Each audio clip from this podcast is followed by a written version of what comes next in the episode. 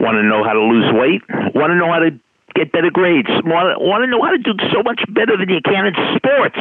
Want to know how to get anything, anything, anything you want while you're in the right place? This is Success Hotline.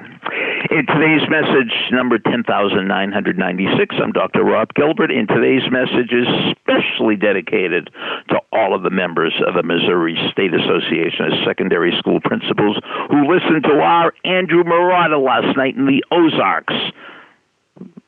Principal Andrew Marotta was a keynote speaker for them.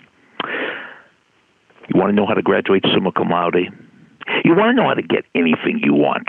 Well, I don't have the secret, but I have a secret. And this isn't some motivational speaker speaking.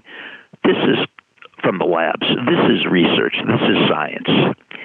It's better to do a little lot than a lot of little. There's some ad on the radio around here. I think it's New Jersey Diet or something, NJ Diet. And they guarantee that you lose 40 pounds in 30 days. Well, guess what? You don't want to lose 40 pounds in 30 days. You know when you lose 40 pounds in 30 days? When you're dying. Healthy people don't lose 40 pounds in 30 days. Trust me. But if you do a little, a lot. If you lose one or two or two and a half pounds a week, now we're talking want to graduate summa cum laude, the highest honors, want to be the National Honor Society, it's much better to do a little a lot than a lot of little. Don't study five hours on Thursday night for the test on Friday.